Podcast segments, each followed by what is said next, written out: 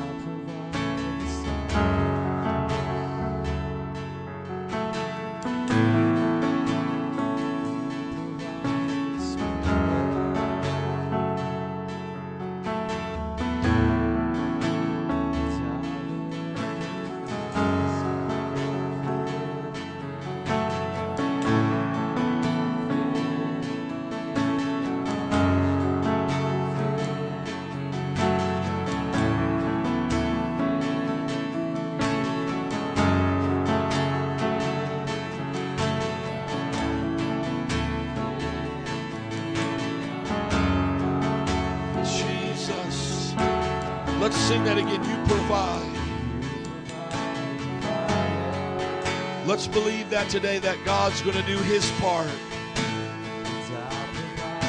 And you're going to do your part. You're going to be that sacrifice, and God's going to set your life on fire. Come on, He's going to provide the Spirit to live in you today.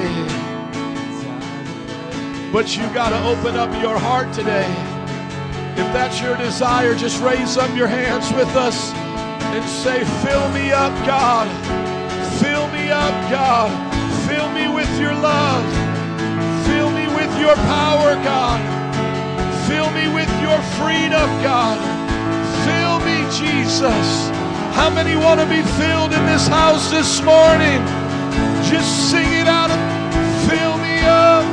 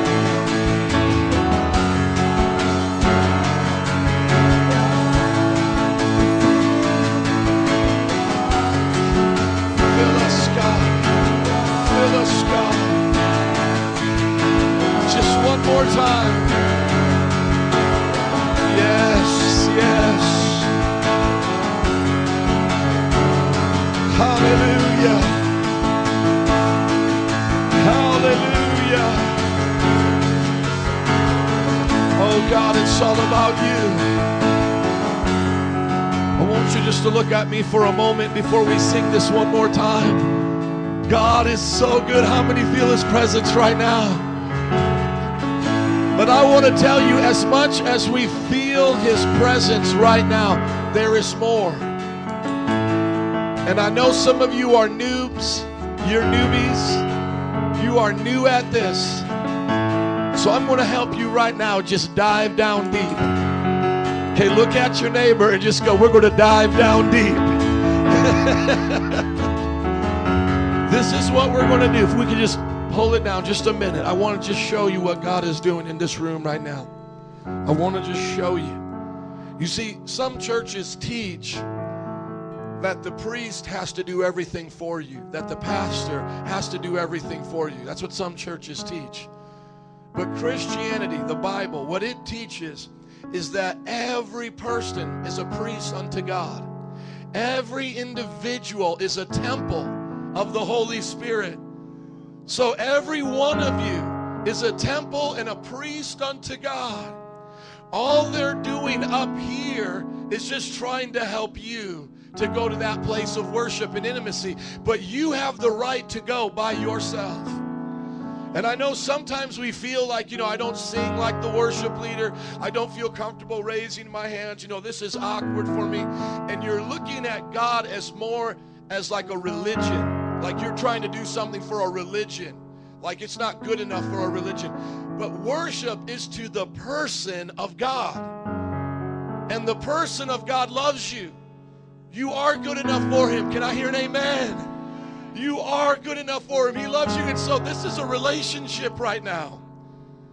No cameras pointed at you. This is not the, you know, the uh, the tabernacle choir of Metro Praise and mass choir. This is not about performance.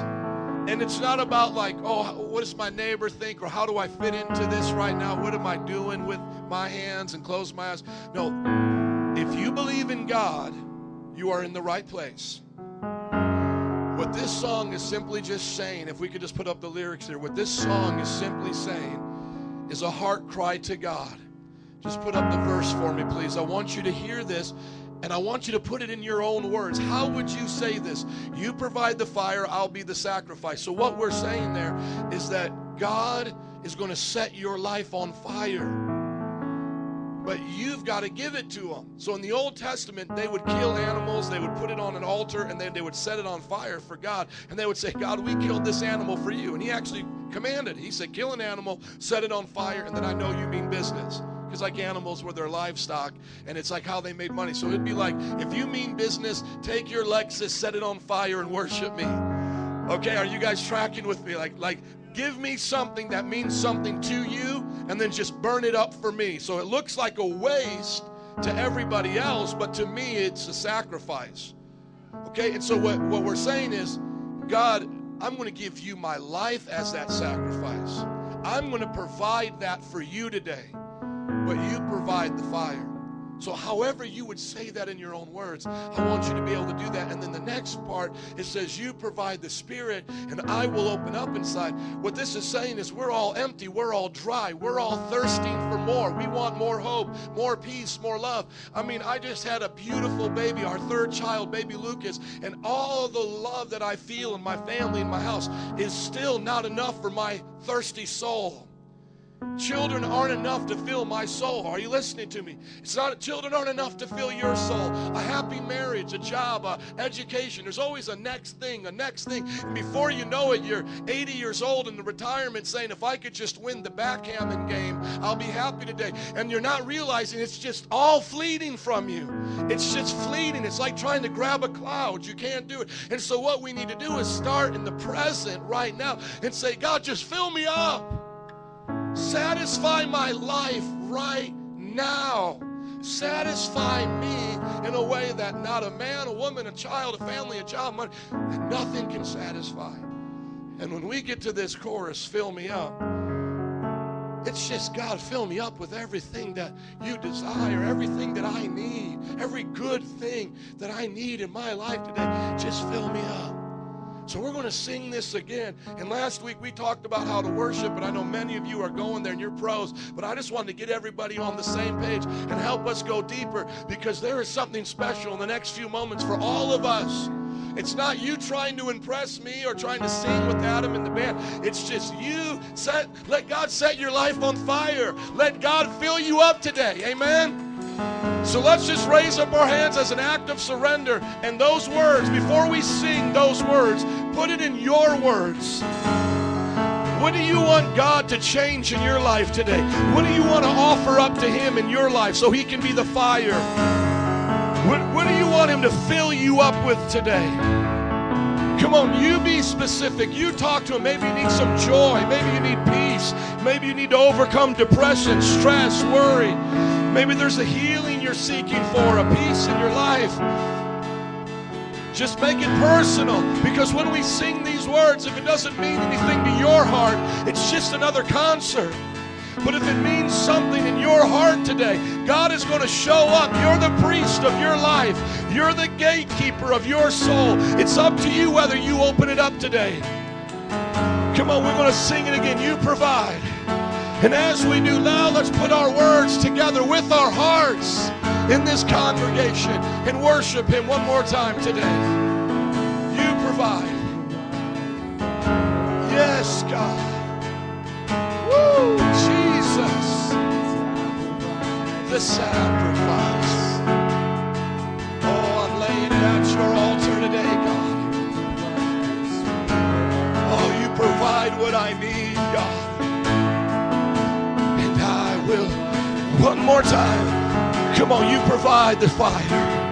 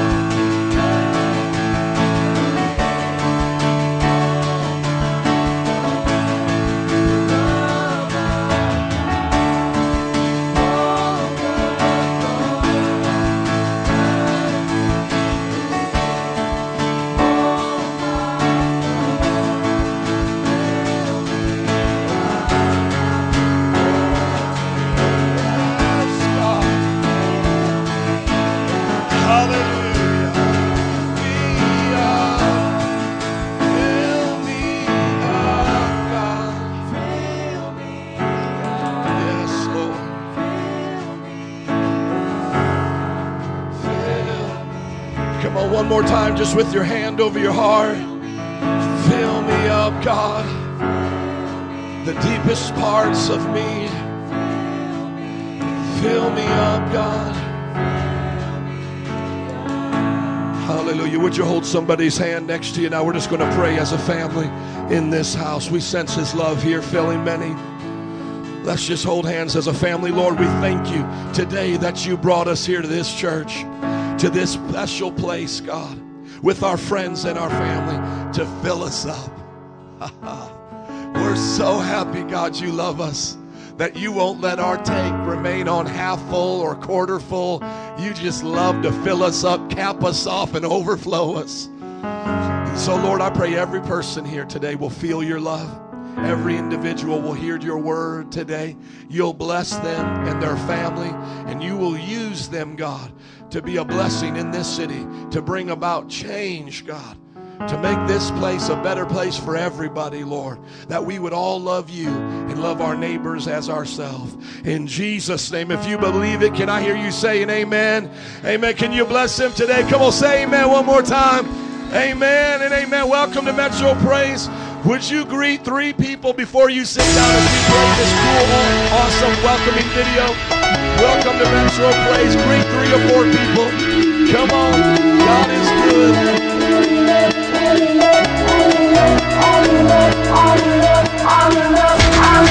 How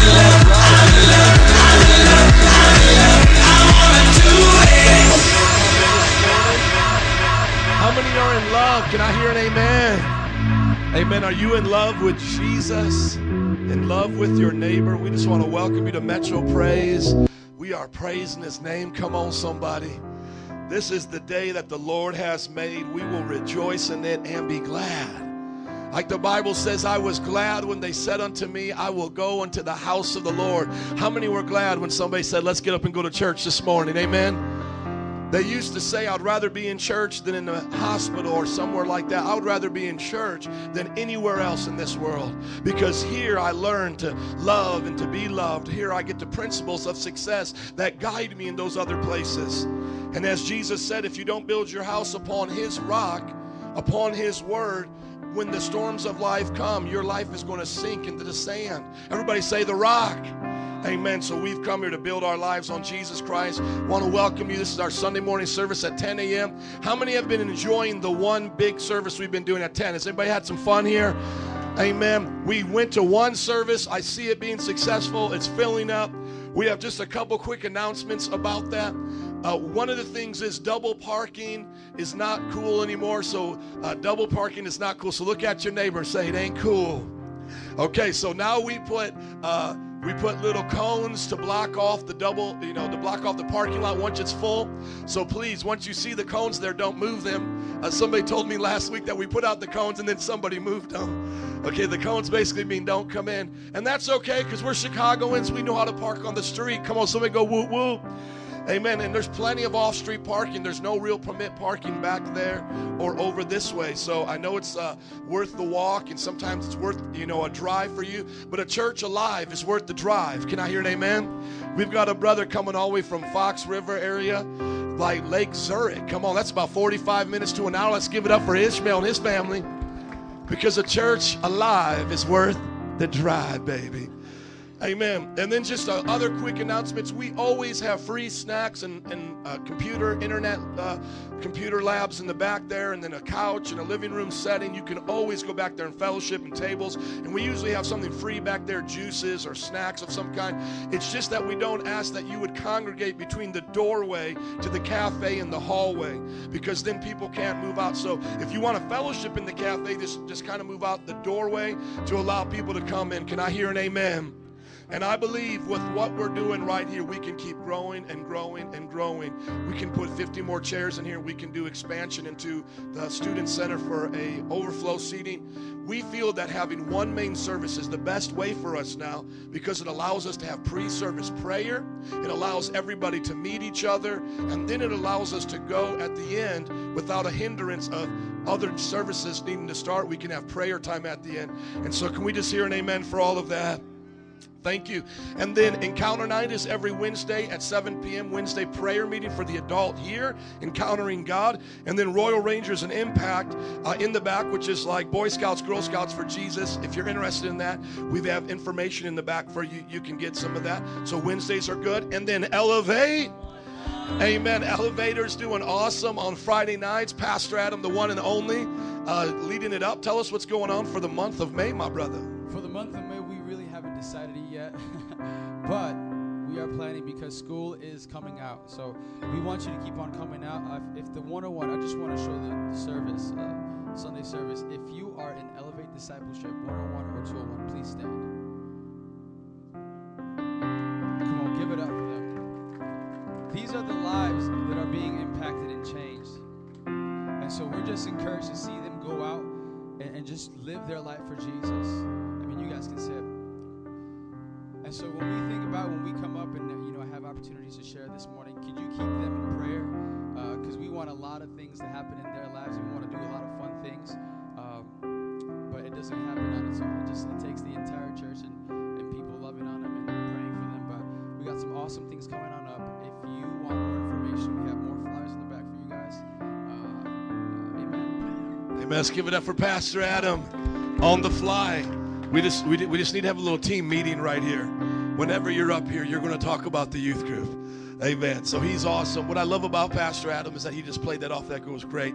And these young people are really what's up right now, the discipleship. And we're going to be talking about that for the adults today, for everybody. So let's give it up one more time for Elevate and the discipleship. Amen. I love it. God is doing some great things. We want to just start promoting some uh, things going on every last Wednesday of the month. So every month there's a last Wednesday. That last Wednesday will always be a family night. So this family night at the end of May is going to be movie night, May 30th. And then the first Wednesday of every month, and I don't know if we have the flyer right here, which is this Wednesday coming up, is a healing night on Wednesday. So gentlemen, we can always put that up as well. Just let you know good things going on Wednesdays. And then here's something that I'm really excited about, the Boricua Fest. Everybody go! Come on, this is where we get down, man. We love to get out there in the nitty gritty. We love Boricua Fest. This is our time to shine. Some of you are not able to go on mission trips to other countries. We want you to make Chicago your mission trip to Humboldt Park. And when I came to this city seven years ago, people told me, "Oh, don't go to you know Boricua Fest. It's crazy. You know, I'm Puerto Rican. I don't even go." And I went out there anyways. Okay. And we put up a Facebook this time to go. Do you know that another Puerto Rican from another church went on the Facebook event page and said, "I ain't going out there. Those people are crazy." And then he put under, you can go to the comment and see it. And then underneath the comment, then he goes, and by the way, I'm Puerto Rican too. If I could just have a Bible to slap him upside the head with, if I could just say, brother, stand right here and look the other way. If we don't reach out to these people, who is going to touch these, you know, the Boricuas, the Borincans, you know, who's going to touch their lives? I want to be out there. If this gringo is going to be out there, y'all better be out there, amen? And then people are like, well, I'm Guatemalan, I'm Mexican. It don't matter, y'all speak Spanish anyways. Amen. I don't even speak any Spanish. So you come on out there with your Guatemalan, Costa Rican, Dominican self. Amen. And you love on them. And we all love on them. Red, white, black, and purple, they're all precious in His sight. So here's the reason why we're talking about this way ahead of time is because we want you to get days off of work.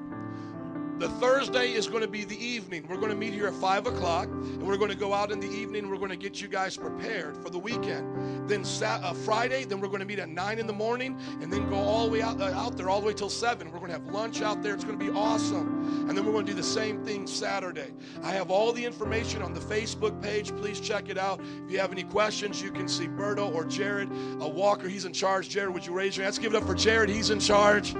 Amen the two gringos. But you know what? He's married to a Latina. You know what I'm saying? So he's got a little edge on me there. But here's the deal we want everybody to be there. We're giving you plenty of time to set aside your calendar. What do we do out there? We give them free arroz con gandules. I mean, who can turn that down? And we've got some Boricua mamas in here that can cook it like nobody's business. You know what I'm saying? So, I mean, it is good. Make your liver quiver, make you slap your mama. Come on. It is going to be good. And, and we bring it out there by the big old potfuls. And then we preach the gospel. We bring out all of our sound systems. We have live praise and worship out there. It's just a fun and exciting time. Face painting for the children.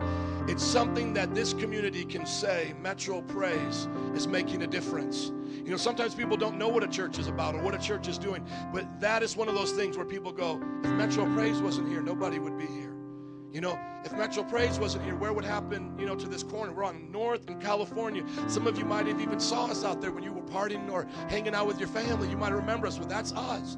And we're going to be there again this year. So I want to ask you to come with your family. I'm going to bring my children out there. It is safe. We do have security. There's police out there. There's nothing to be afraid of. Come on, somebody say, Jesus is Lord.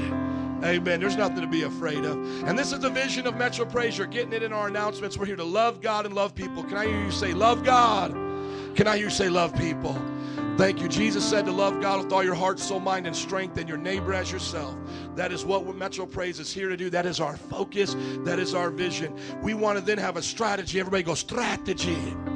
Thank you. We want to connect you to the cross, mentor you with the cross, and send you out to change the world with the cross. And we think the best way in this church to connect to the cross is through life groups, meeting all throughout the week. Does anybody get life at life groups?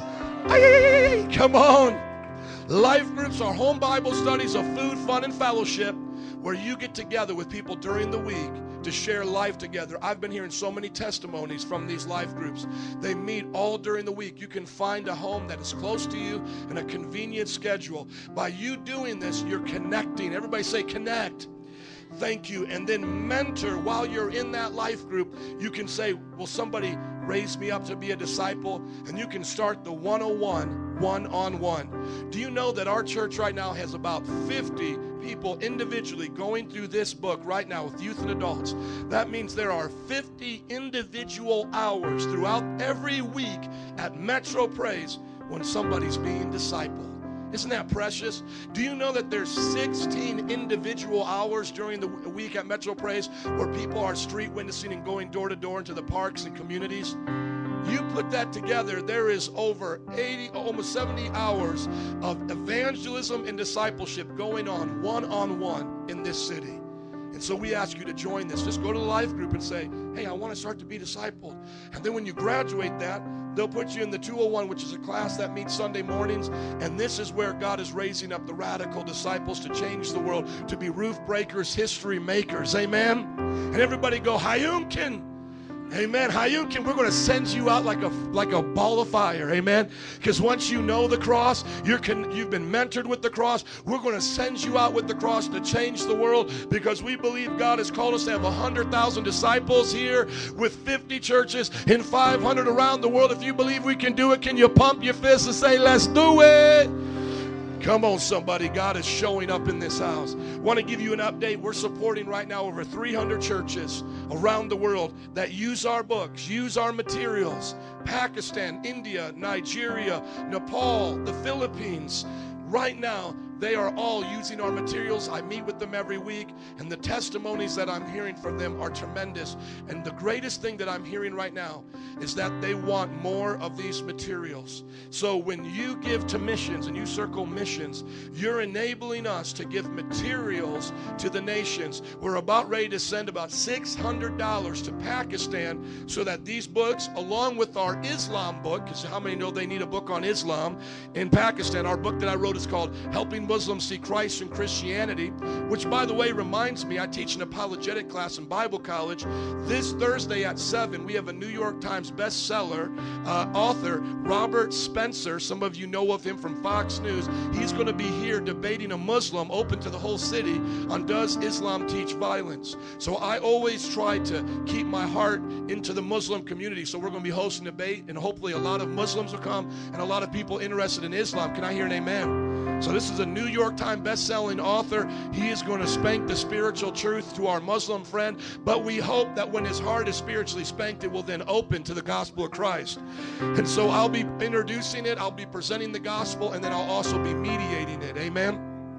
Having said that, Pakistan right now, they're going to have the 101, the 201, and then they're going to put the Islam book, and they're going to print out about 500 of them. So, whenever you circle missions, that's where it goes. And we thank you for that. And we're going to prepare now to receive our tithe and offering. Before we do, this is our giving plan for this month. And we're just asking above your tithe and offering, if you could give $50 towards our building fund, you'll enable us to continue to clear debt. And if you can give $25 towards our mission fund, it allows us to change the world. So, when you look at your offering envelope, it says tithe, building, and missions. If you could give to each one of those a portion of your income every every month, you can partner with us to change the world. Can I hear an amen? Amen. Would you stand up with me, please, as we receive the gifts that God has given you to give today? We are a church that believes in a tithe belonging to the Lord. That means whenever I receive a paycheck and I get paid for teaching, the first thing I do when I receive that paycheck is I say how much belongs to God. So if I get taught, if I get paid $900 a class to teach, what is my tithe to the Lord? $90, right? And then I can pray and I can look at what God is speaking to me. This is no bondage to anybody, but then I can pray and I can say, well, if I get paid twice a week, uh, twice a month, $900, Lord, after I've given my tithe of $90, I now have uh, $810 left. Can I afford to split this up in two because I'm going to give it twice during the month because I get paid twice. Can I give 25 towards our building fund and $12 towards our mission fund? You know how I look at it? I then look at it like, do I spend $12 on iTunes? Do I spend $12 on McDonald's? Do I spend $20 on this and that? How many know what I'm talking about? And I'm just being honest with you. And so when I look at that and I go, you know what? I not only can give tithe, but I can give offering.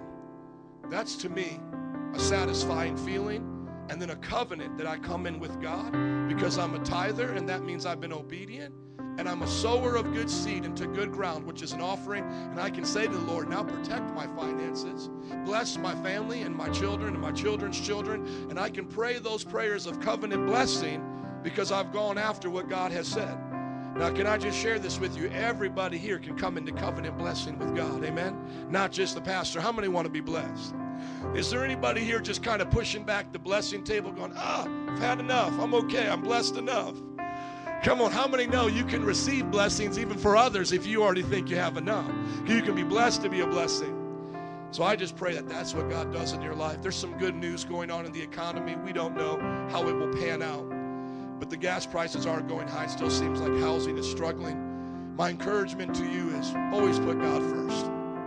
In the 80s, we had some problems, and Ronald Reagan came, and supposedly he was a source to fixing it. And, you know, there's been times before that, the Great Depression, and then we came out of it during the greatest generation after World War II, the 50s, and the booming. I guess there's always an up and down in the economy, is what I'm saying, but that doesn't God always stay the same? And we can ask Him to bless us. Amen? Let's pray. Father, I thank you today for the financial blessings you've given us. And I ask you to continue to provide for us as, uh, Lord, we're faithful to you. Lord, bless us to be a blessing. Use what we have to make a difference on this planet, on this world. God, we know that we can provide for our family and, and the people in our home, but Lord, we also want to provide for the house of God and for the foreign mission field that you've asked us to care about. And Lord, we pray now that you will bless every person here with the job, that they can provide for their family and have more than enough. That you would protect, God, those uh, job security, God, those that have been working for a while, and that, Lord, you would give raises and promotion to those who are working hard, and that, God, you would bless our Congress and our government from health care to budgeting to the, our military to the defense, all that they do, would they do it with your wisdom unto your name, God. In God we trust, remembering that it's all about you. And Lord, we also pray for the nations who, when we suffer, suffer even more. And Lord, we lift up to you Pakistan, Nigeria, Nepal, India, and the Philippines. Would you continue to use us, the little we give, to help them to preach the gospel to so many people that are unreached? Lord, I put together our numbers the other day. We have 300 churches and an estimated 15,000 Metro Praise members in those nations. Oh God, if we could just give them all our books, all our materials, we know we could impact them for generations to come. Help us, Lord. And as we do, and as we give, let it be given back to us, pressed down, shaken together, and running over. Can everybody say amen? Amen. I believe it. Let's say what Paul said on the count of three is our confession of faith. One, two, three. And my God will meet all your needs according to the riches of his glory in Christ Jesus. Will you come rejoicing as you give today? Thank you so much. God is good.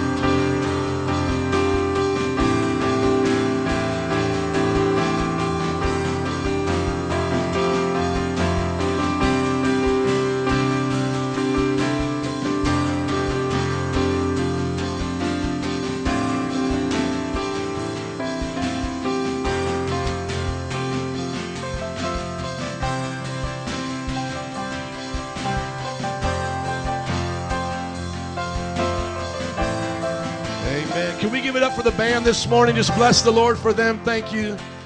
You guys are all rock stars. We're finishing up today's series on closer to God. We've gone through three weeks on how every person can draw closer to God. Uh, we started off with how to read your Bible. Has anybody here been reading their Bible? Amen. We talked last week about how to pray and worship. Wasn't that a fun service? We interacted in the different forms of prayer, eight forms of prayer to be exact, and seven forms of worship, 15 altogether, and it's back in the, uh, it's been downloaded already to YouTube, so you can uh, check it out. But that was a good service. How many can say amen to that? Amen. And then now to conclude it is how to be a disciple. So I would like for you to open up your Bibles with me to Matthew chapter 28, verse 16 probably my most favorite subject in all the world, besides just talking about loving Jesus and worshiping. Other than loving Jesus and worshiping Him, this is my favorite thing to talk about because discipleship incorporates everything in the Christian life. And we're so happy that you're here today. If you're new visiting with us, we want you to feel at home and to feel comfortable. Uh, we are weird and strange, but hey, kind of aren't you? And uh, isn't, you know, aren't you? Don't we all have our idiosyncrasies? But Metro Praise can be a little weird, you know? But, you know, we like being weird because there's too many normal churches out there that aren't doing anything supernatural. Amen? So I just kind of make that preface, but we're good people. We love you. So come on back and keep hearing what God is teaching you. But specifically for those who have been starting the series with us, this is now the cherry on top for you. This is now the application to everything you've been learning. Because if you want to be closer to God, you need to be a disciple. When you think about Jesus and his life upon his, this earth, who did he spend the most amount of time with? Come on, somebody. Who did he spend the most amount of time with? Disciples. How many did he have? Come on. How many did he have? Okay, so who did Jesus spend the most amount of time with? And how many did he have? How many betrayed him? What was his name? Okay, you all good.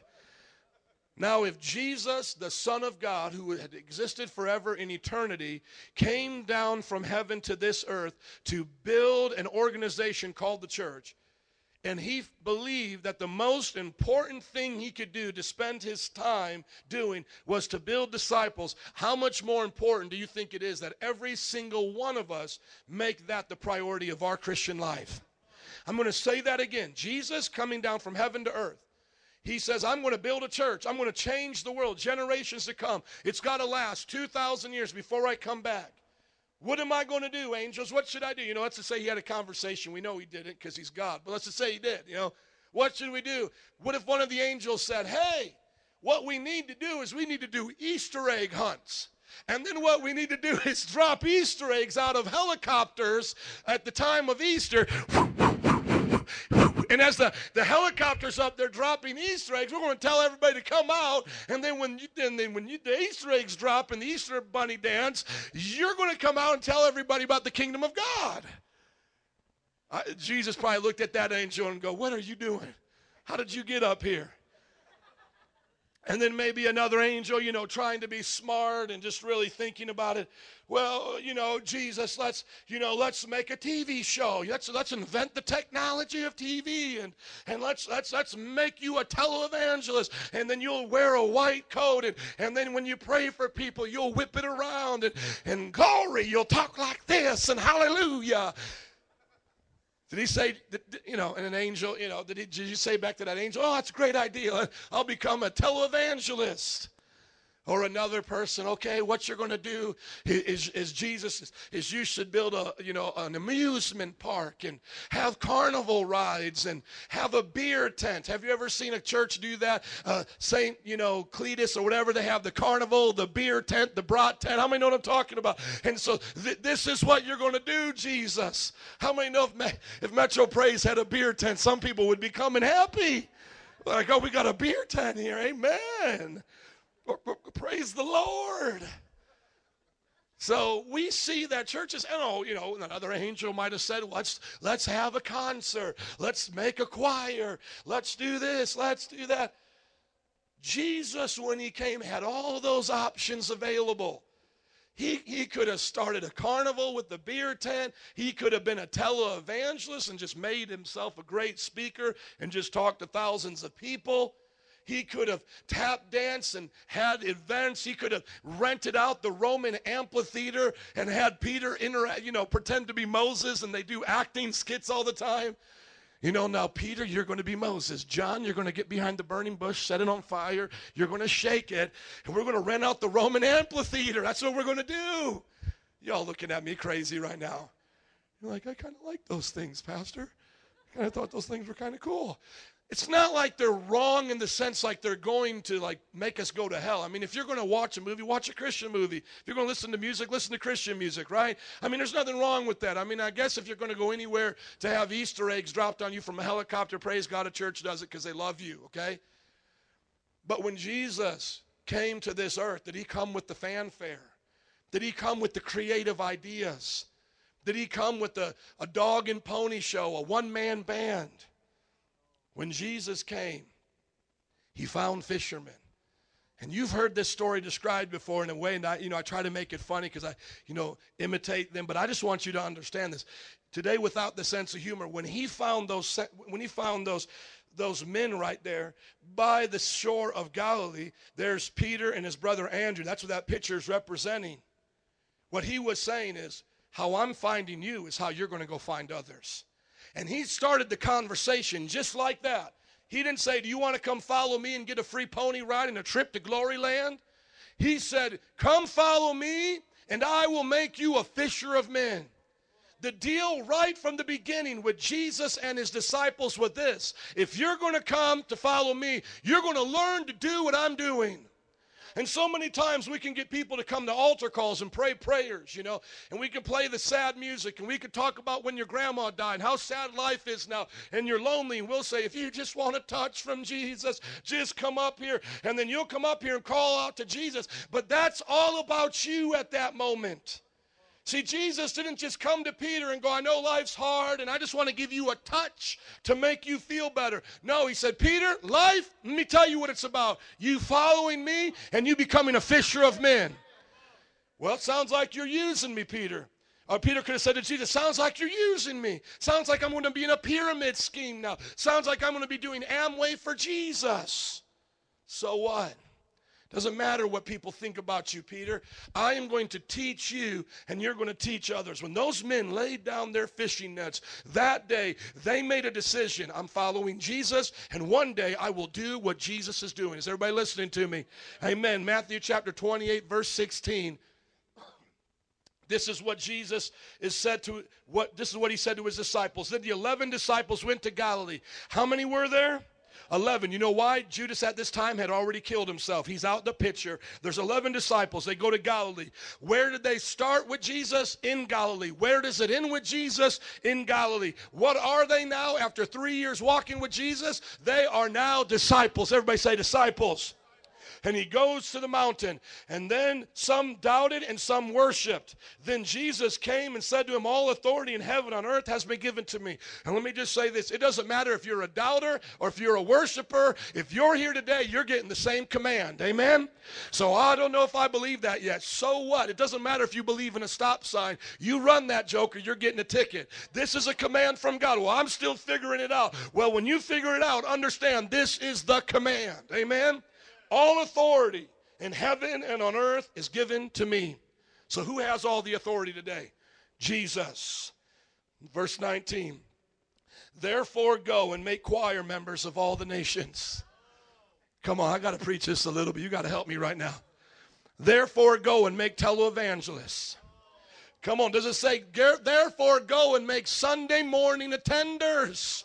Who are just going to come in and check in at 10, and if it goes past 12, they're going to walk out on you, baby. Make some Sunday morning folks, some creasters, those that come on Christmas and Easter. Is that what he said? Therefore, go and make priests and popes and cardinals and bishops. Gets quiet when I say that. I ain't afraid to say it either. Amen. Did he say go and make popes and priests and bishops and cardinals? Did he even say go and make pastors and worship leaders and children's workers and choir, all these things you can do in a church? He said, therefore go and make disciples of all nations. Who is he talking to? 11 disciples. What does he tell those 11 disciples to do? Go and make disciples. That's your priority, fellas. And, then, and you can look at Jesus' life for three years. What was his priority? Discipleship, discipleship, discipleship. Like they say, you know, in real estate, what's the three most important things? Location, location, location. What was the three most important things to Jesus? Discipleship and discipleship. When Jesus had 5,000 people, when he fed them, after he fed them, did he go, hey, man, you, you guys like the free pizza? Come on back next week, and I got some more where that came from. No, after he fed them, he said, now it's time for you to eat my flesh and drink my blood. Oh, that's gross, Jesus. We don't understand. He said, Your flesh counts nothing. My spirit counts everything. Unless you become a part of me, you will die. You will die in your sin. That's what he said to them because he used that example. Oh, you come for the food? You come for the freebie? Let me explain this to you. If you don't receive salvation and follow me, it counts for nothing. Jesus knew how to preach and teach. Can I hear amen? Therefore, go and make disciples of all the nations baptizing them in the name of the Father, the Son, and the Holy Spirit. The baptism, the dipping into the water, is a public sign of what you have done inwardly. It's an outward expression of what Christ is doing in your heart. See, in that day, it was a sign that you no longer were going to the Jewish temple because if you got baptized in another religion, in another way other than Judaism, they wouldn't allow you to get in back to that temple. So this was a public renunciation of everything in your life. As a matter of fact, today in many nations, India is one of them. Uh, it, not a coincidence, but just this week I was talking to an Indian brother. Uh, that one of our pastors, Pastor Jabez in India, oversees 80 churches. And he said, We have a new church and now makes 86. And he said the pastor's name, and it was like Therakin. And I said, What is that? And he says, Well, it's, you know, a, a, a goddess and a, and, and a God's name joined together because the mother wanted the goddess's name in there. And, and so basically, it's, it's a Hindu pagan name. And you know what he said? He said, Pastor, when you come, I want you to baptize him and change his name. In that culture in India, they're named after pagan gods. And when many of them get saved, they don't want to be named Zeus anymore, Buddha. You know, in their language, that's what they're basically calling themselves. And so they will get rebaptized. Do you know the cost to them when they get rebaptized? Most of them will be excommunicated from their family to the, for the rest of their life. Their family now will pretend they are dead for the rest of their life. And that's what baptism, by the way, it meant to the early church. When you got baptized in the Christian faith, it meant that your Jewish family would deny you and the other pagan families, other pagan people would ostracize you because now you've made a public profession of your faith. So this little thing, when you do it as children, is incorrect. They never baptize children. And then number two, this just half-hearted baptism isn't what it was back then. That baptism meant I'm ready to die for Jesus. Change my name, kick me out the house, do what you got to do. But I would rather have God for me than everybody else against me, than have everybody for me and God against me. Therefore, go and make disciples of all nations, baptizing them in the name of the Father, Son, and the Holy Spirit. Those are triune God there. He is the Father, Son, and the Holy Spirit. And then listen, and teaching them to obey everything I've commanded you. Well, Pastor, there's some commands that I don't like in the Bible. I don't know if we should talk about it anymore. Pastor, you know, this thing about homosexuality, you know, I got some cousins, some friends, some people I work with, you know, they're homosexual and they look kind of nice and don't they deserve love? And I mean, maybe they were born that way. The Bible says, teach them to obey everything I've commanded you. So therefore, it's still a sin. Do we love the homosexual? Absolutely. Do we love the lesbian, the transgender? Yes, yes, yes. We don't judge you any differently than anybody else that needs to repent of sin. We give you the same call to Christ. Come to Jesus and be forgiven. Well, I was born this way. Well, I was born jacked up too. Get born again, and Jesus will change you. Praise God. Well, some people say now today, well, we love each other. We're going to have sex before marriage. We love each other. Bible says to have sex outside of marriage is fornication. It's a sin. We're teaching you to obey everything. And then other people say, well, Pastor, you know, nobody's perfect. Like as if that makes an excuse. When you get pulled over by the policeman for speeding, you know, 100 miles an hour in a 40 mile an hour zone, if you look at him and go, well, nobody's perfect, police officer. Is he just going to let you go? Somebody today that's getting arrested, put in jail for beating their wife. Well, you know, nobody's perfect. I just beat my wife every now and then. Hey, nobody's perfect. My friend, get rid of your stinking thinking and be perfected in Christ today. Stop making excuses to live like the devil and be empowered to live like Jesus because greater is he that's in you than he that's in the world. You can do all things through Christ who strengthens you.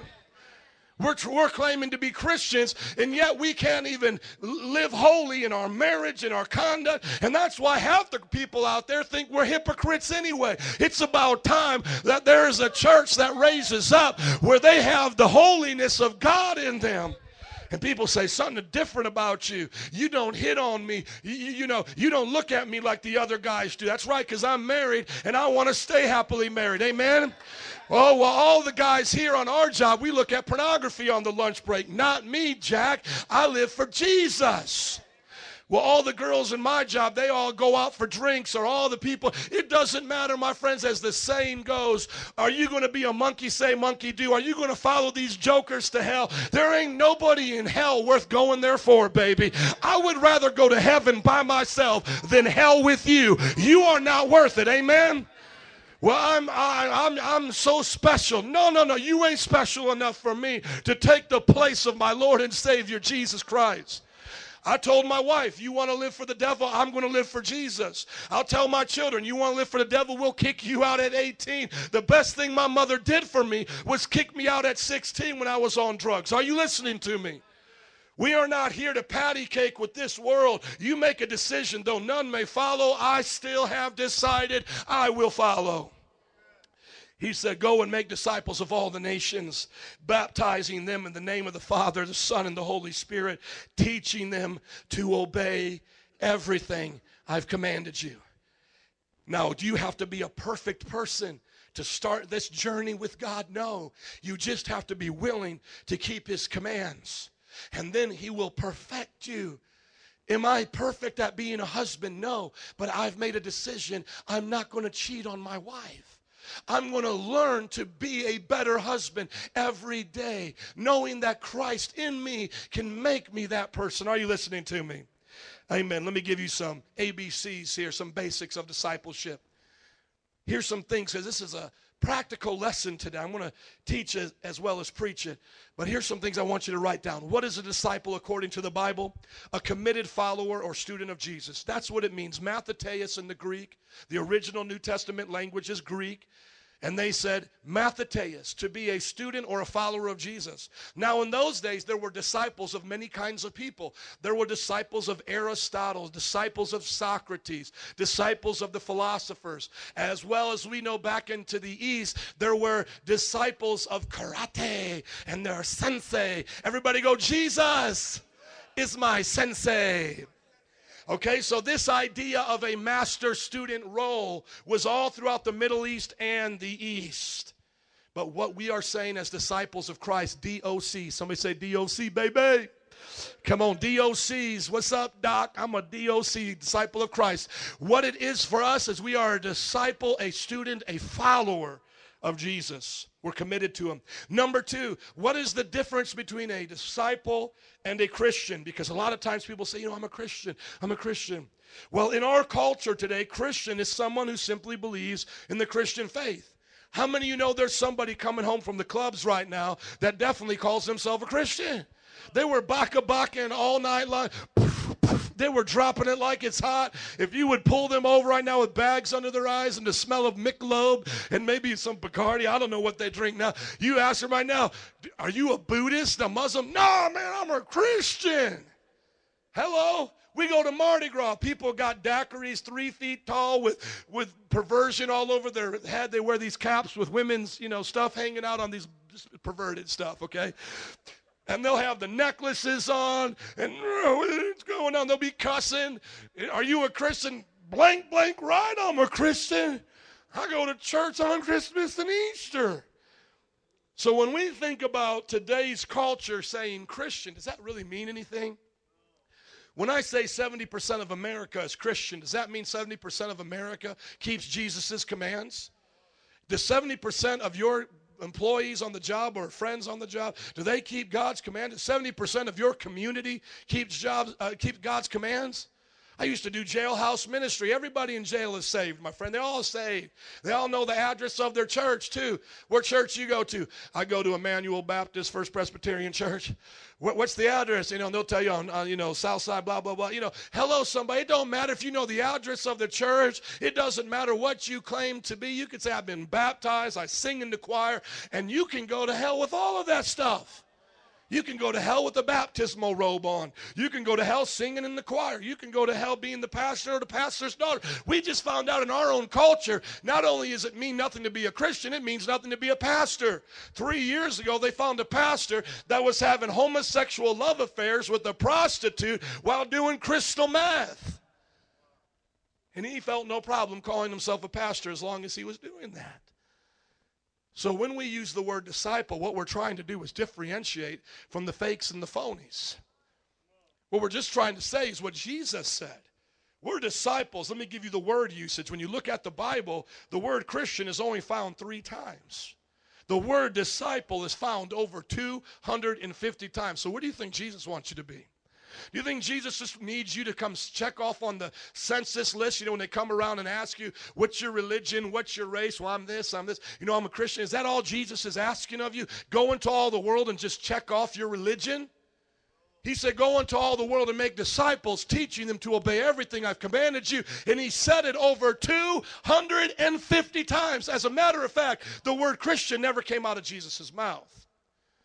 In the New Testament, the word Christian, Christ like, is what that word means. Christ, I A N, I A N means like. Chicagoans, Philadelphians, all, you know, just means like. You're, you're, you're related to these people. People saw the disciples living so much like Jesus that they said they are Christ like. They are Christians. So Jesus never said just go out there and, you know, believe in these truths, just have them as your belief system. No, he said, go out there and live and obey what I've taught you. And when they did it so well, they said, You look just like Christ. Come on, somebody say, I look like my daddy. Amen. Do I, and the next thing is here, how do I become a disciple? So you might be thinking to yourself, man, is this some real complicated thing? You know, we talk about our materials here. But the basis of discipleship is rooted in faith in Jesus Christ. Discipleship isn't, I'm going to work really hard and try to accomplish this and do this. It's not by works you're saved. You can't do inward renovation of your heart. You may be able to renovate your kitchen. You may be able to fix up your car or fix up your dress. You're not able to fix up your heart. This whole process is a supernatural process. So if you're like right now going, I don't know if I can keep all these commands, I don't know if I can follow Jesus, well, you feel like the way all of us do. And it's not in your flesh, it's through Christ Jesus. If you could save yourself, you wouldn't need it. And if the disciples could have made themselves disciples, they wouldn't have needed Jesus. Hello, somebody. Are y'all listening to me? And then lastly, do I have to? Do I have to be a disciple? I go to this other church and all they tell me is be a member. I just be a member and I'll get left alone. Do I have to?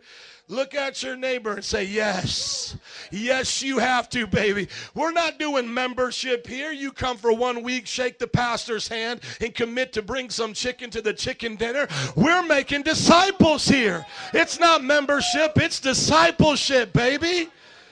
And I, well, that's not what the other church told me. Well, that other church ain't telling you a whole lot of other things, too. Hello, somebody. We're telling you what Jesus said. He didn't say just become a member of a church. Like, we just show up here, I sign the paper, I drop my money in the offering, everything's okay. This discipleship stuff is for the elite. You know, it's like I just want to be in the army. I don't want to be an army ranger. You know, I just want to be a marine. I don't want to be a Navy SEAL. It's like sometimes we look at discipleship like they're the Navy SEALs. They're the radical ones. Those are the ones who speak in tongues and witness and do life groups. No, let me tell you something, baby. Those are the normal ones. Hello, that's the normal one. You know, a lot of times when people are checking for fevers and, and you know, to see how people are doing, they put their hand on themselves and then they touch somebody else. Are you listening to me?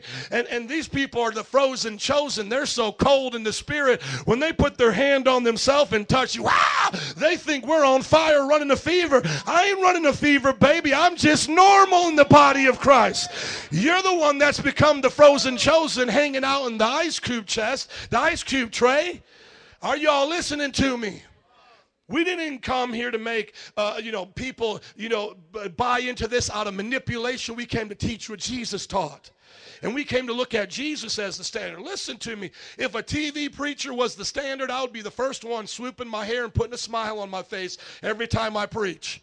If Oprah Winfrey was the standard, I would be up here just interviewing all different religions, telling you there's many ways to heaven. But last time I checked, none of them died on the cross. It was Jesus Christ who took our sins, was dead, buried, resurrected on the third day. And before he went up to heaven, he looked at 11 and he said, You boys know this. I've got the authority and the power. You go out and make disciples of all the nations, baptizing them, and you teach them to obey everything I've commanded, and I'll be with you to the end of the age. I want to know is there any disciples today walking with Jesus? Is there anybody here fulfilling the command that he gave 2,000 years ago? The Bible says when he comes to this earth, he wants to find people doing what he said. And I've been all across this uh, country. I've been to most of uh, the major cities, to New York City, to Miami, to Houston, to, to LA, to San Francisco, to Atlanta, preaching the gospel. I've been to other countries. I've been to Nepal. I've been to India, to Mexico. And I want to tell you something every race, tribe, language, culture, age group, it is all the same. It is all the same. Jesus Christ wants to transform you and change you and make you his disciple. It doesn't matter your education. It doesn't matter where you've come from, your religious background, how messed up your life is. It matters not any of those things. It's do you want to follow Jesus? And in every place we go, there's always those two paths. There's always those two options that man tries to distinguish. But God said there's only one option. Yes, he said there's the road to hell and there's the road to heaven, but if you're going to heaven, there's only one road. Are you listening to me? And that is the road of discipleship. I have a video I want you to watch. Uh, unlike the other videos, it's not very comedic. It's just going to take off and keep on preaching. Can I hear an amen? And I want you to just What does let it this video mean stir to be a you up. follower of this Thank you. Jesus? I mean, really, what does it mean to be a Christian? What does Jesus expect of us? You pray this prayer, you sign this card, you raise your hand and declare your love for Jesus. Jesus told his followers to do none of these things. None of them. Salvation is not a to do list, not a check-off box. Salvation is not a matter, never a matter of external reformation. Do you love Christ?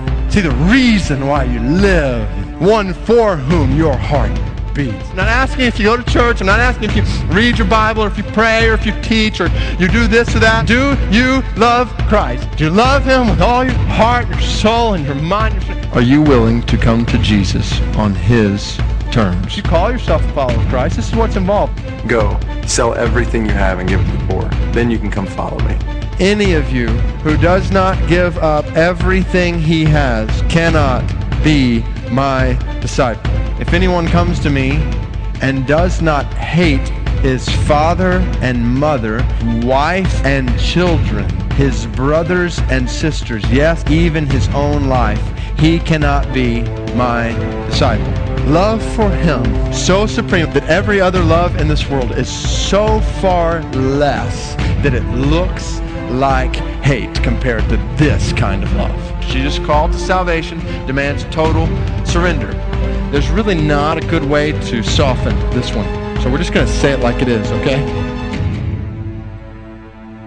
Ladies and gentlemen, if we want to follow Christ, then we give up everything we have. That's the word, give up, literally means to say goodbye to, to relinquish, to abandon, to renounce. We give up everything we have. If you're a Christian according to Scripture, you are dead.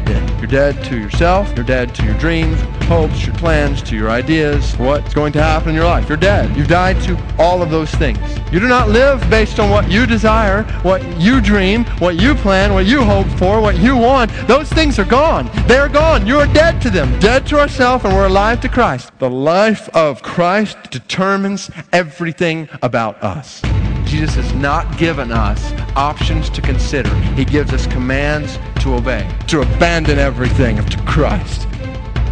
This is a radical approach, radical simplicity, radical surrender, Radically different. radical abandonment claiming the kingdom of God. Radical change in our lives and our families and the church. This is unheard of. Revolutionary. It's a radical shift. So, who will respond to this radical approach today? Give it up for Jesus. Wow. I want to share with you some things about discipleship for the next few moments. I've given you the basics. Now I want to tell you some of the things about discipleship. I'm going to tell you today how to become a disciple, the cost of being a disciple, the heart of a disciple, the qualities of a disciple, the works of a disciple, and Metro Praise discipleship. Can I hear an amen? You came to be disciple this morning. Amen. Number one, we're going to talk about becoming a disciple. I'm going to go through them slowly, so just take your notes out and know that we always put these up on YouTube. Becoming a disciple, here's how you do it two things. Number one, you believe in Jesus. Number two, you hold to his truth and you get set free. Discipleship starts with Jesus setting you free from the prison cell of your sin. How many know if I say to a sinner right now, come obey everything Jesus taught you to obey, they cannot do it?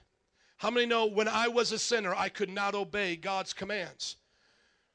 See, some of you think, well, I can do pretty good as a sinner. Yeah, maybe you can reform yourself in some ways. Maybe you'll stop smoking. Maybe you'll stop cursing. But you are not able to follow all of God's commands. God's commands go a lot deeper than the few little pet peeves you found in your life. Things like loving your enemy, Do you think there's any sinner in themselves that can love their enemy? That is a work of Christ. How about forgiving those who have sinned against you? That is a work of Christ. How about this, men? Not lusting after women with your eyes when you see them. It is impossible. It is a work of Christ. How about patience and affliction? How many of you, when you're afflicted, the first thing that comes to your mind is being patient?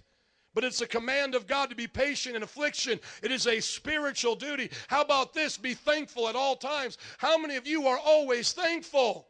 Never grumbling, never complaining. It is a God ordained thing in your heart. So, every person in here today that has not been born again, you cannot be a disciple until you first believe in Jesus as your Lord and Savior. So this is not doing the sacraments of a church, you know, come up here, believe in this, do this, and then we send you on your way. Discipleship is a spiritual reformation of your heart. When we look at other religions, we say, oh, yeah, well, they pray, they do this, they do that. Those are all external things. When you look at their hearts, their hearts are still corrupt. They're still quick to be angry. They are still uh, unthankful. They're still uh, subjected to the desires of their flesh. This is what Jesus said, John 8, 31 through 32. To the Jews who had believed in him, Jesus said, If you hold to my teachings, you are really my disciples. Everybody say, Hold to his teachings. Thank you. Then you will know the truth, and the truth will set you free. So I want you to look at this today from the point of view the devil has captured you and put you in slavery, and you are behind the bars of sin right now. Your sin keeps you behind the bars. And Jesus is outside of those bars and he's saying, I don't want you to sin anymore. I don't want you to lust after women. I don't want you to be quick tempered. I want you to be patient. I want you to be faithful. I want you to have self control. He lists out, if you look at the New Testament, there's about 100 commands. He lists out these commands and he says, Obey them. And you say back to him, I can't. I'm in this jail cell. It is impossible. And then he says to you what he says to these Jews If you'll hold on to my teaching, I will set you free. The moment you begin to say, God, I want to do those things, Will you set me free out of this jail cell so I can do those things? He will enable you to do it. We call that being born again, is that experience of being set free from your sin. You are now out of the prison cell. And then sanctification is taking off the shackles off your feet and your arms and freeing you to live for God. Are you all listening to me? So, disciple starts right now. Discipleship starts with you believing in Jesus' teachings and Him setting you free out of that jail cell. See, we have distinguished between different phases in our Christianity. Well, you know, I'm born again, you know, I'm a Christian now, and then I'm going to become a disciple later. I'm not ready for that now. No, it's all or nothing, my friends. You either start right now in your relationship with Christ, getting out of that prison cell and walking forward with Jesus, or you're none of His. It's not a matter of not being a disciple. It's are you the disciple Jesus called you to be? Because if you're not a disciple, according to the New Testament, you're not saved. Are you listening to me?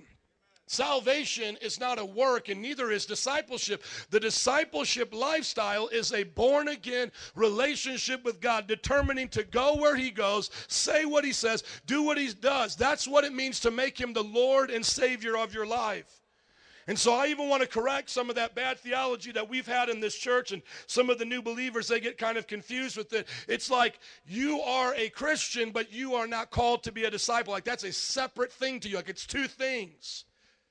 It's one thing to God. It's one path of God. It's one lifestyle. Are you listening? It's one way. And Jesus sets you free to be it. So when you were born again, you were born again to be a disciple.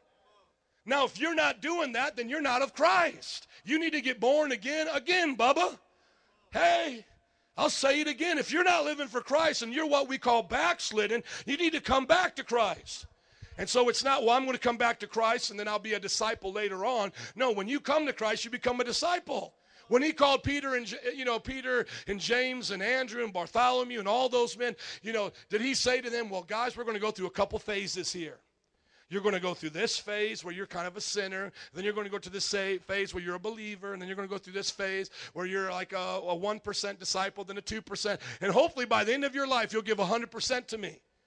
No, he said to one of the men that wanted to follow him, they, he said, Jesus, I want to follow you. He said, Sell everything you have, give it to the poor, and follow me right now. You know why Jesus put him on blast like that? Because Jesus was saying, If you're going to be with me, it's all or nothing. Let's start now.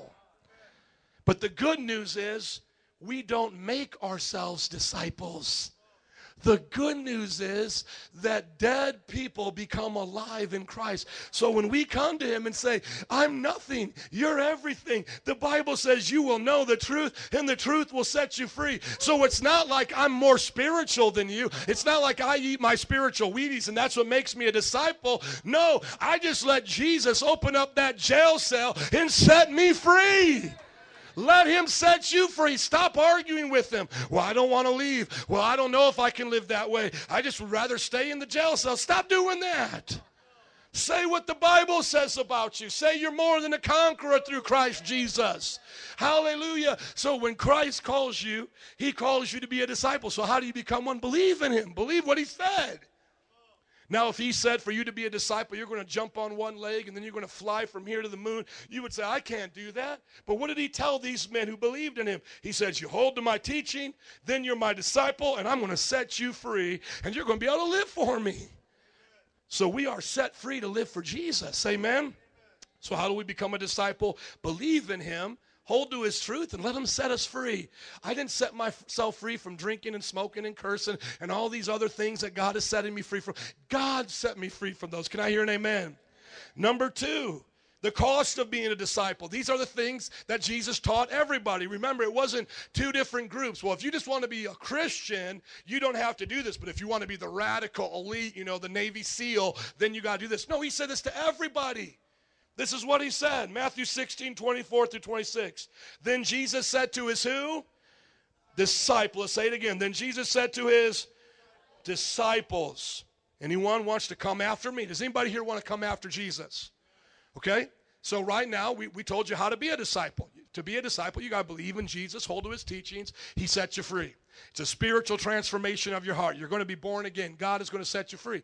So, you're like, hey, I want to do that. This is what he says to you. He says, You must deny yourself, take up your cross, and follow me. Everybody say, Deny yourself. Somebody say, Take up your cross and follow me. Thank you. Verse 25 Whoever wants to save his life will lose it, but whoever loses his life from me will find it. What good will it be if a man gains the whole world yet forfeits his soul? Or what can a man give in exchange for his soul? So here's what Jesus says If you want to follow me, the first thing you do is you stop thinking about yourself. So every excuse we make to God about following his commands, he says, stop that. So Jesus says, I want you to follow one of these commands, you know, don't look at a woman lustfully. Well, I don't know if I can do that. Jesus goes, stop that. Deny yourself. Stop talking about what you're going to do here. Start talking about what I'm going to do.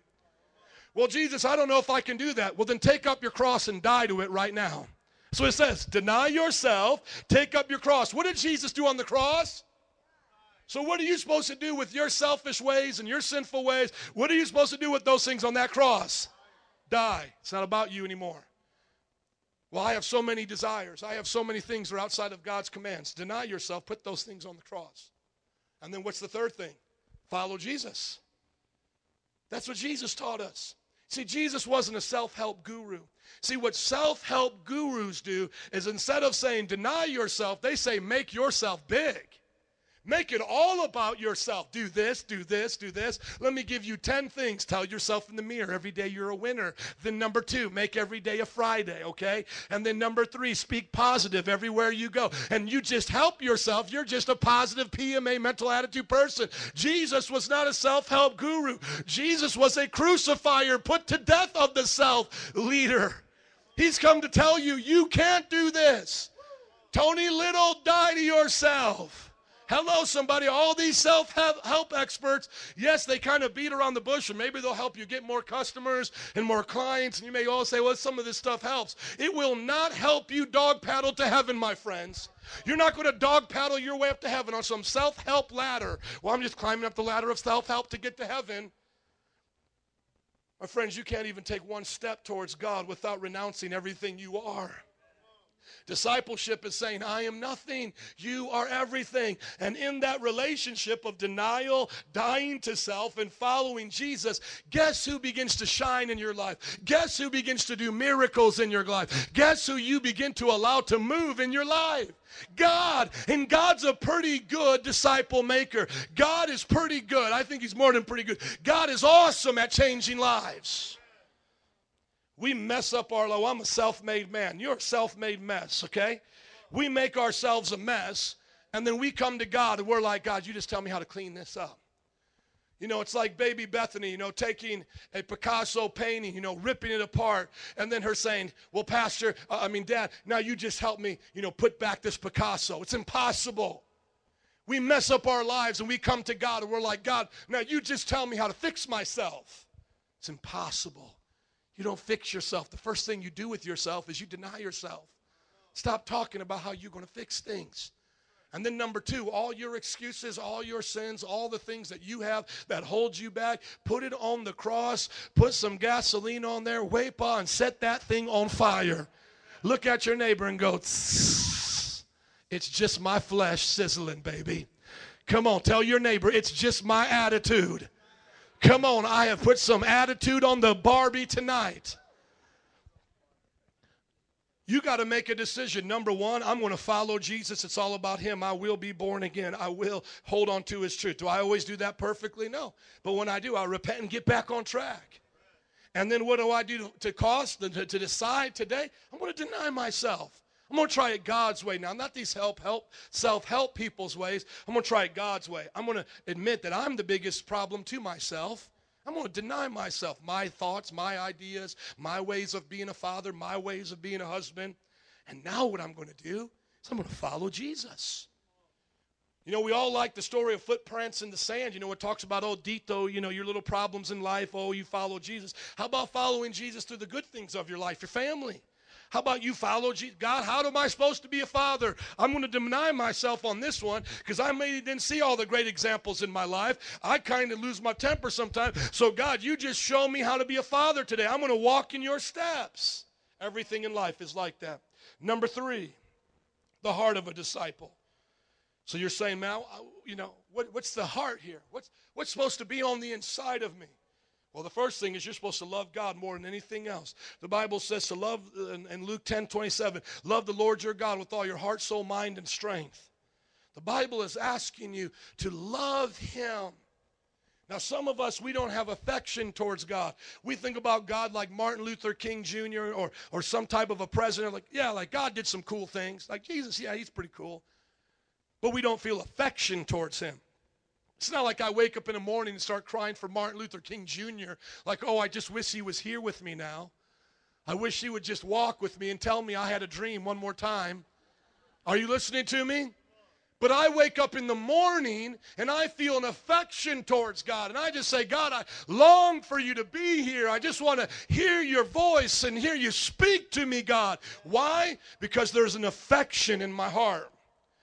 God gave you a will to decide what you will do with your emotions and your affections. Nobody has to force you to be a Cubs fan, and Cubs fans are some of the weirdest people I've ever met. You know, you're supposed to have a winning team. You're supposed to like it, what, you know, what, what your team does on the field. You know what I'm saying? And we got it. We got people liking a team that don't ever win, but but but for some reason you just keep on liking them, and and that's your affection. And nobody forces you to do that. Nobody forces you to come to church wearing a Cubs shirt like a weirdie. Nobody forces you to do that.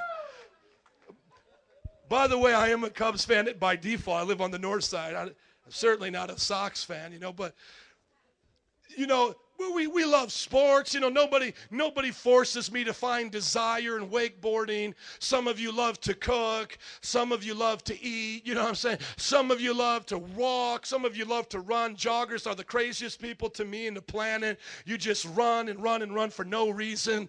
You know, I only run if there's somebody coming after me or I'm running to something. Like I got to get in line real fast or go to the bathroom. People just go on, just run. They look, you look at them while they're running and they look like they're having a terrible time. Ah, you know, like, dude, if that's what it, if that, that's the experience you're getting out of this, I don't want anything to do with that, you know? Now, volleyball players, they look like they're having fun. You know, so I like volleyball. And then so nobody tells you how to be affectionate. Your free will, with your personality, your mind, soul, and your strength, you determine your affections in life. Nobody forces you to do those things. Well, a disciple falls in love with Jesus willingly begins to have affection for Jesus, finds things in the character of God that they want to emulate, so they long for it and they admire it. God is admirable to me. He is my hero. I mean, I look up to him. Are you guys with me? I want to talk to him. And then number two, they desire God above all else. Here's the scripture that was mentioned in the video, Luke 14, 26. If anyone comes to me and does not hate his father, mother, his wife, and children, his brothers and sisters, yes, even his own life, he cannot be my disciple. Now, this is one of those scriptures where people think, you know, God, you're just being mean. You're telling me to hate people so I can love you. You know, that would be like Bethany saying, you know, you know, if you're going to really love me, Dad, you have to hate Hannah and Lucas. But let me tell you why God is saying this. And some of you have heard the example before. You know, I go rock climbing, and rock climbing is going up a vertical hill. And you climb, and it's hard, and it's difficult. And if I tried to climb with my wife on my back, I could not do it, let alone my wife and my three kids, let alone then you as my friends. It's an individual climb. Are you listening to me? And what the heart of a person has to say is individually, God, you are my foremost priority in this life. Everybody else will come through you. And God, you will help my wife climb in her life. You will help my children climb the wall of their life. Every one of them, the best thing I can do for them is to teach them to love God. Because if they put me above God, they will not be able to climb their mountain, to reach the peak that God has for them. And so what he was saying is here, if you love me less than you love your father and your mother, there is a problem. So we should love God God so much that in comparison to other things, it is like hate because we say, No, I cannot give you that place of my heart. I can't worship you. I can't worship my wife. I can't worship my children. Only God is worthy of worship. And by doing those things, we become the greatest parents, the greatest husbands and wives, the greatest children. I mean, it's the Bible that says, Obey your parents, children, so that it will go well with you in life. Amen? Come on, somebody. Let's keep going. The qualities of a disciple. Somebody say the qualities. Thank you. Now, here are four things that you will see in every disciple's life. Number one, they're teachable. 2 Timothy 2 1 through 2 says, Hear what I've, Paul's talking to Timothy, and he says, You know what I've taught you, Timothy? Now teach others. So disciples are teachable. They say, Teach me. If you come to church with a know it all spirit, you're going to know what I'm already thinking, and I'm thinking you need to hit the door. You know what I'm saying? So if you know it all and you come here, then you already know what I'm thinking. It's time for you to hit the road, Jack, and don't look back. Because we're not playing here with people who know it all. I'm one of the biggest students in our church always reading. I have over 50 books that I've already bought and, uh, on my iPad, and I've only had it uh, uh, 12, 14 months. That means I buy more than one or two books a month by other Christian leaders. My wife will tell you I always have it in the home, you know, audio uh, teachings and all these different leaders. I have links on our page of our website of over uh, 50 links from different websites for you to learn from on the internet. Disciples are teachable. Amen. Number two, they're hungry for God. John 6, 66 through 69 says that Peter cried out to God when Jesus asked him, Do you want to leave me, Peter? A lot of people are leaving. Things are getting tough. And Peter cried out to God and says, You are the Holy One. I believe you have the words of life. There's no other place I can go. Sometimes I meet people as they come to Metro Praise and uh, they'll be a disciple and then they'll get into their little pity patty party. You know, I mean, I've been coming here for a year. I go to church, you know, twice a week, a total of eight hours, you know, and it's just so much. And then I don't feel God like I used to, you know. I just feel like I feel like I've already gone on a spiritual treasure chest hunt and I found the treasure and I don't need to be on this anymore. And so I'm just gonna go somewhere I can show up at church. And they act like their life is like so difficult and that they've climbed to the mountaintop of spirituality. They've already met the Zen Buddhas of Christianity. They know it all all. They fine wine tasted all the things of God, and now they can just ease up a little bit. Let me tell you something, my friend. You don't even have a thimble full of the ocean of God yet. Are you listening to me? You don't even have a little pin cap of the glory of God of compared to the ocean. Just go to Lake Michigan today. Go in there and dip in your finger and get your finger a little wet and tell yourself, this is as much of God as I have compared to all the water out there. When I see people losing their hunger, their thirst for God, all it is is yourself has gotten off that cross and you're making life about you, your dreams, your life. That's why church is boring, is because you're boring. All you want to do is just make money, have your little family, and then you lose your concept of who God is. Bible talks about prophets who spent their whole life studying God's word, knowing God. The moment they would see God would fall on their face and say, I'm not even worthy of you being here. And they would talk about their experience the rest of their life. Just one moment with God is worth all the other moments by yourself together. In a day in his house is worth a thousand elsewhere. Praise God. Number three, you're a servant, you're humble. People who say, I'm not supposed to serve, I don't need to help out. I just came to be a consumer. My name's Jimmy, I'll take all you can give me. I just want you to preach to me, Pastor. And just, just tell me something good so I can walk back out that door. I don't want to serve, I don't want to clean, I don't want to come early, stay late. You're not a disciple, you're a consumer. You thought this was Kmart. You thought this was Kmart. You thought I was your waiter here today. You thought oh, my job was just to come to your table and get you a little water or some lemon on the side. No, Jack, this is basic training. I am your drill sergeant. My job is to teach you how to get out there and whoop the devil and stop letting him pimp slap you and your family all throughout life. I'm not here to show up with a white, you know, little thing hanging over my. What can we do for you today? Well, Pastor, you know, it's getting close to 12. We'd like you to wrap it up. You know, worship was a little long today. I got a little disconnected. And then, you know, sometimes a little cold in here. I like the temperature to be around 32.5. Let me tell you something, man. You showed up at basic camp when you came here. Ooh, rah. Somebody say, ooh, rah and you're here to serve, and I'm supposed to be the greatest servant here, and I've come to lay down my life. We've come to lay down our life for Jesus. I don't go out to Boricua Fest so they can all say, Whippy Joe's here. Pastor Joe's going to preach to us now. No, I come out there to be ridiculed, to be mocked, for people to eat our rice and then curse out our God, for children to threaten us and tell us all these things that they're going to do to us. I go out there to suffer for Christ so that I can say to this spoiled, rotten city, We have served you, we have loved you, and we have come out here to make it about Jesus in your life. Now, don't y'all get scared. We ain't scared of those kids, amen? They're all getting upset. Who you to tell me I'm going to hell? You know what? We tell them as it TI is, baby, as it is. It's tight, but it's right. Amen. And I've seen more gangbangers come to the Lord than I have yuppies. Amen. Yuppies are the most jacked up people around. I'll just tell you that right now. You all looking at me like I'm one. I'm not one. I'm more like you. I'm more like some of y'all out there, like the gente. Come on, let me let me fit in. Accountable. Somebody say accountable. 1 Corinthians 4 8 through 12 says, Hey, I'm checking up on you guys and I want to know how you're doing. So disciples are teachable. They let people teach them. They're hungry for God. They're not just, you know, just taking a little appetizer. They want what God has for them. They're a servant. They're humble. And then they're accountable. It's okay to ask a disciple how you've been living. I remember hanging out with a pastor and I said, When, when was the last time you looked at pornography? You know, it was just him and I.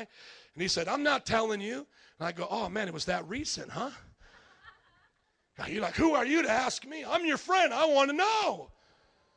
Hello, there's nothing wrong with us asking you that, gentlemen. Well, I don't want nobody up in my business. Well, there's 10 churches down the road I don't want to get up in your business either. You can find one right now. And you will be just as jacked up in your business as you've been your whole life. Just because you get away from the light and live in darkness, it doesn't mean your zits go away. Well, that light, I just don't, you know, this light makes me have zits. Just turn down the lights. You can all see my zits now. If we all lived in darkness, it don't make you an Angelina Jolie or Jennifer Lopez. Hello. You can deceive yourself. Well, I look like Brad Pitt. You know, I look like Angela. Oh, your head shot on Facebook. You know, just get the right poke. You know, sucking in up from the top. You know, come on, somebody. Just make yourself look good. You can take that picture however you want. You can turn off the lights, go to the club, and call yourself Jennifer Lopez, but you know who you are. Amen.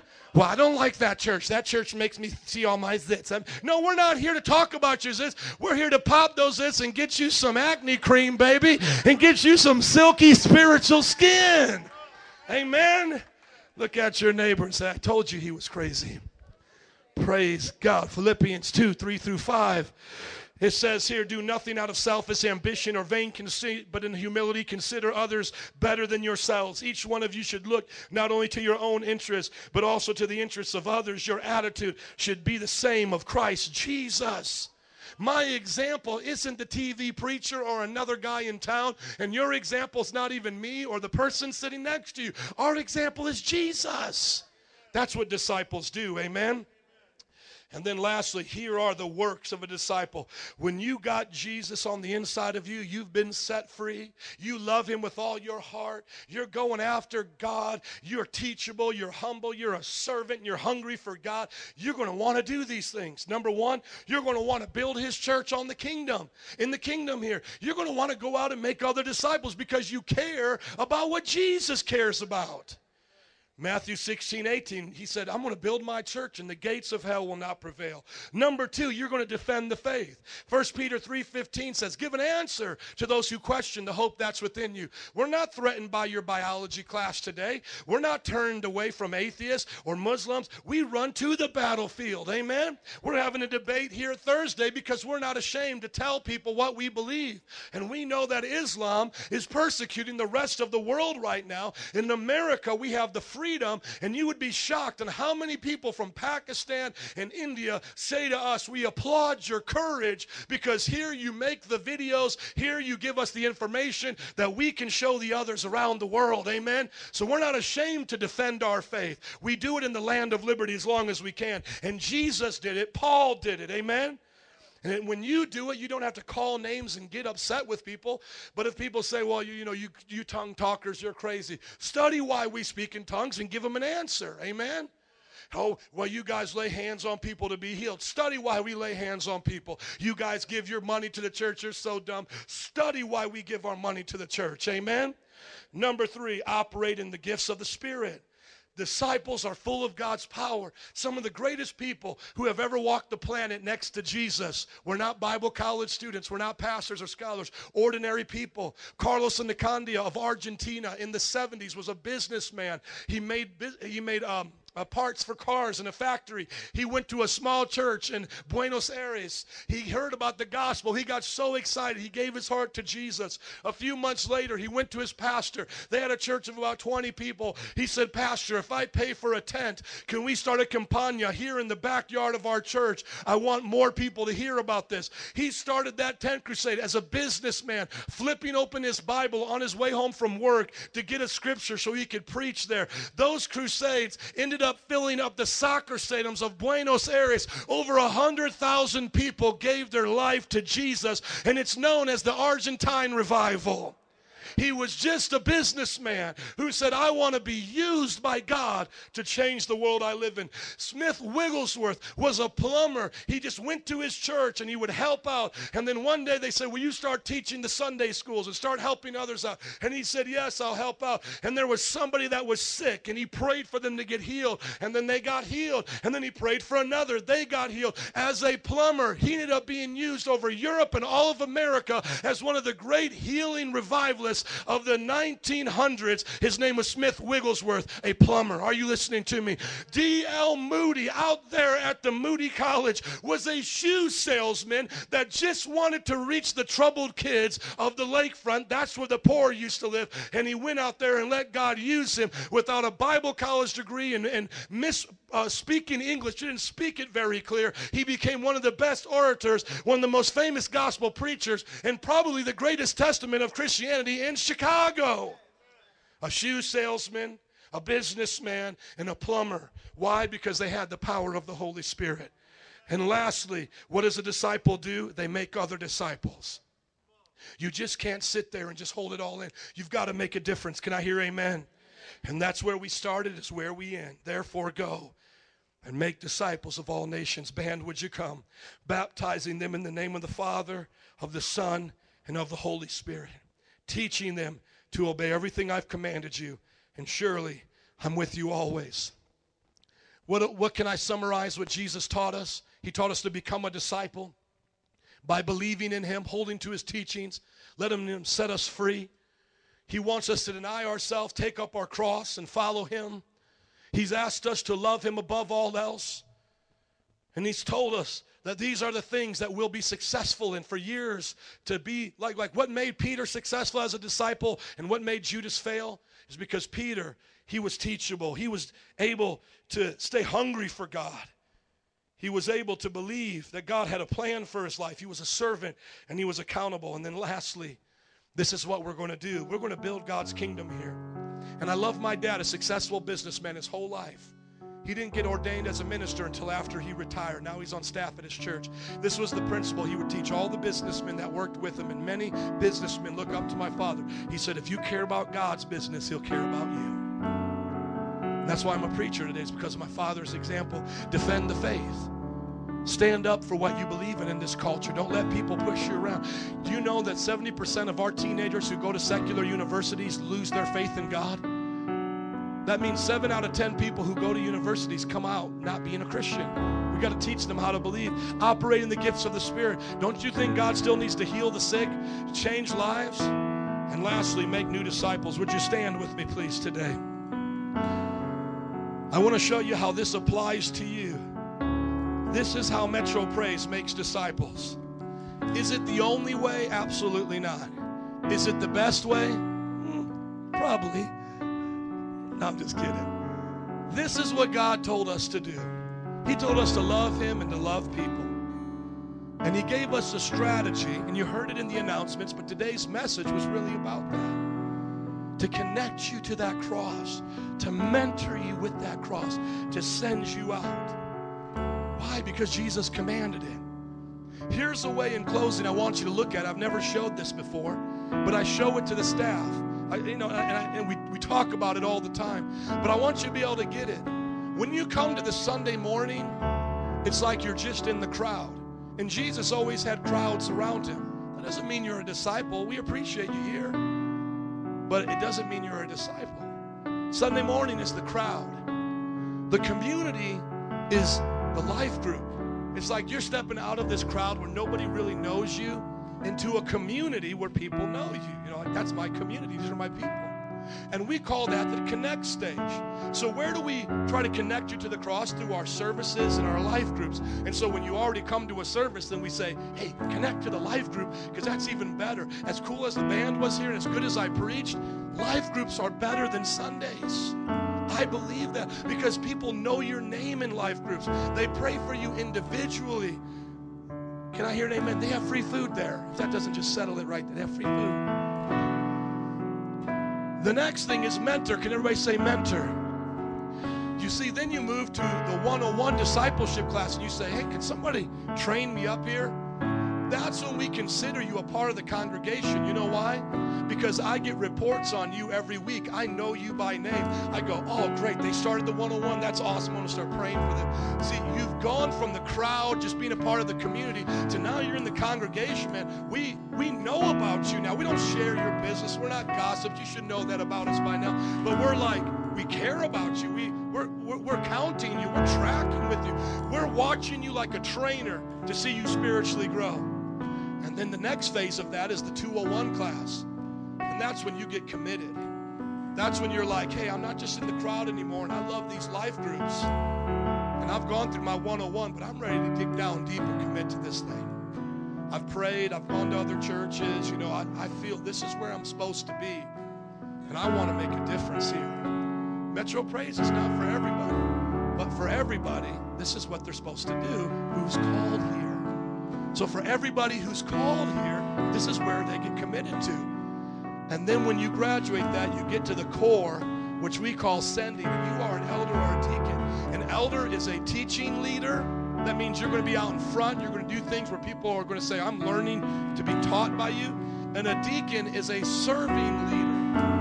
And it doesn't matter what your giftings are, you can always be one of those two in this church. So, what we're asking everybody to do is to come from the crowd and get a part of the core, to be connected, mentor, and send. Because what did Jesus do after he connected with Peter and spent three years with Peter? What did he tell him? Now go out and make other disciples. That's what we want to do with you here. We want to connect you to Jesus. We want to train you up with Jesus. We don't want you to feel like you don't know how to use the M16, blowing people away. We want you to become a sharpshooter. Pow, pow, knocking off demons. Amen. Come on, even doing some drive-bys every now and then. Lighting up the block for Jesus. You know what we call drive-bys is our one-on-one witnessing. Just stop. Let's go witnessing right here. Wild West, baby. The crowd, we love you. The community, we know you. The congregation, we're committed to growing with you. The committed, we're partnering with you. In the core, we are you. You are us. Who is Metro Praise? Metro Praise is that core because they're the ones that set up everything you do here. And this is not a clique. We want you to join. Can I hear an amen? Amen. Now it's your turn. The question is Do you want to be a disciple? Let's pray. Father, I thank you today for this service. Lord, I ask you to show us in our hearts where we need to change.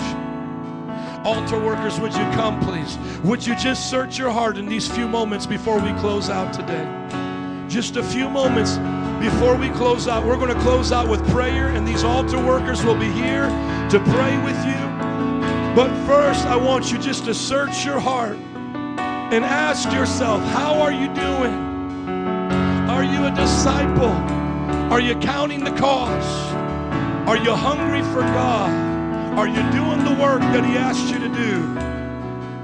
If not, if those are any areas in your life that the Lord spoke to you, convicted you, when we get ready to dismiss, we want you to come up here today as other disciples so we can pray with you. For some of those who have already been with us for a season and maybe you're tired, maybe you're getting tempted to quit, let us pray for you today to encourage you, to infuse you with power. Maybe some of you are still praying if Metro Praise is your church, but today you're saying, Man, I want to go for it. Let us encourage you today with prayer. Let's close out right now, and then we'll bring you up those who want to come. Father, I thank you today for this wonderful service. I thank you today for the crowd that came. But Lord, I pray you bring them to the community, to the congregation, to the committed, to be your core. I pray you connect them to the cross, to teach them and mentor them with the cross, to send them out into this world with the cross. God, do miracles in this house, in and through us. If you can use Peter, I know you can use me. If you can use Mary and Martha, I know you can use others. God, we are not like Judas who quit on you. We're like Peter. Though we make mistakes, though we fall down sometimes, we're committed to you, God. Lord, bless this church. Let it be a house of disciples that make disciples. In Jesus' name, can everybody say amen? Would you bless the Lord as you do this morning? God bless you. We dismiss you. If you want prayer, come forward and we'll pray with you now for anything. If you need it, we're going to worship. Would you come? For the rest of you, we'll see you at community, at life groups.